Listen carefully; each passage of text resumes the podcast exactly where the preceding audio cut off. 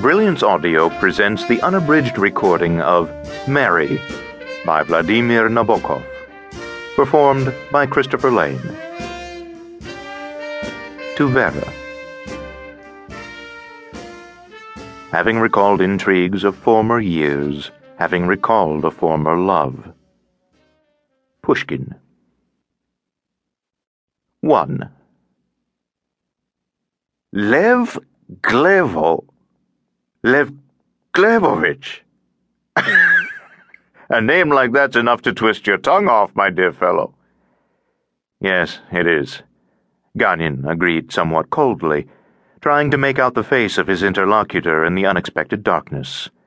He was annoyed by the absurd situation in which they both found themselves, and by this enforced conversation with a stranger.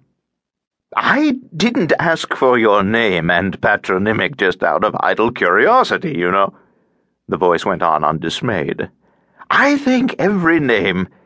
Let me press the button again. Ganin interrupted him. Do press it. I'm afraid it won't do any good. As I was saying, every name has its responsibilities. Lev and Gleb. Now, that's a rare combination and very demanding. It means you've got to be terse, firm, and rather eccentric.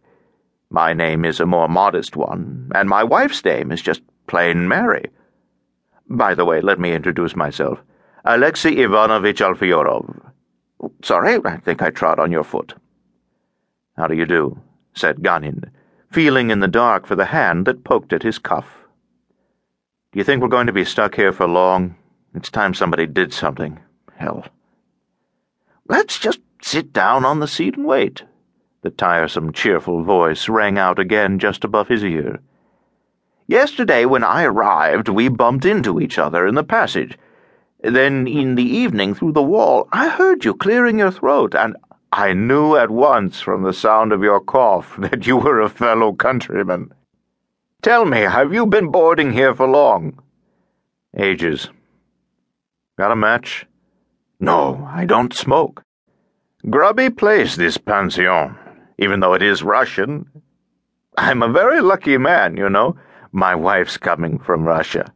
Four years. Hmm, that's no joke. Yes, sir, not long now.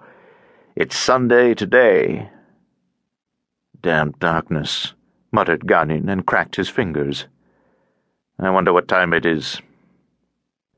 Alfyorov sighed noisily, giving off the warm, stale smell of an elderly man not in the best of health. There is something sad about that smell. Only six more days now. Hmm. I assume she's coming on Saturday.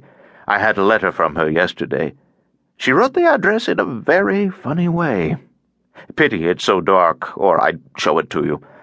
What are you fumbling for, my dear fellow? Those little vents don't open, you know.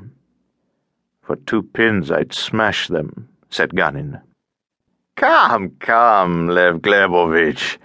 Wouldn't it be better to play some party game? I know some splendid ones. I make them up myself. For instance, think of a two-figure number. Ready? Count me out, said Ganin and thumped twice on the wall with his fist. The porter's been asleep for hours, droned Alfyorov's voice, so it's no use banging like that. But you must agree that we can't hang here all night. It looks as if we shall have to. Don't you think there's something symbolic in our meeting like this, Lev Glebovich? When we were on terra firma, we didn't know each other. Then we happen to come home at the same time and get into this contraption together. By the way, the floor is horribly thin, and there's nothing but a black well underneath it. Well, as I was saying, we stepped in without a word, still not knowing each other, glided up in silence, and then, suddenly, stop, and darkness.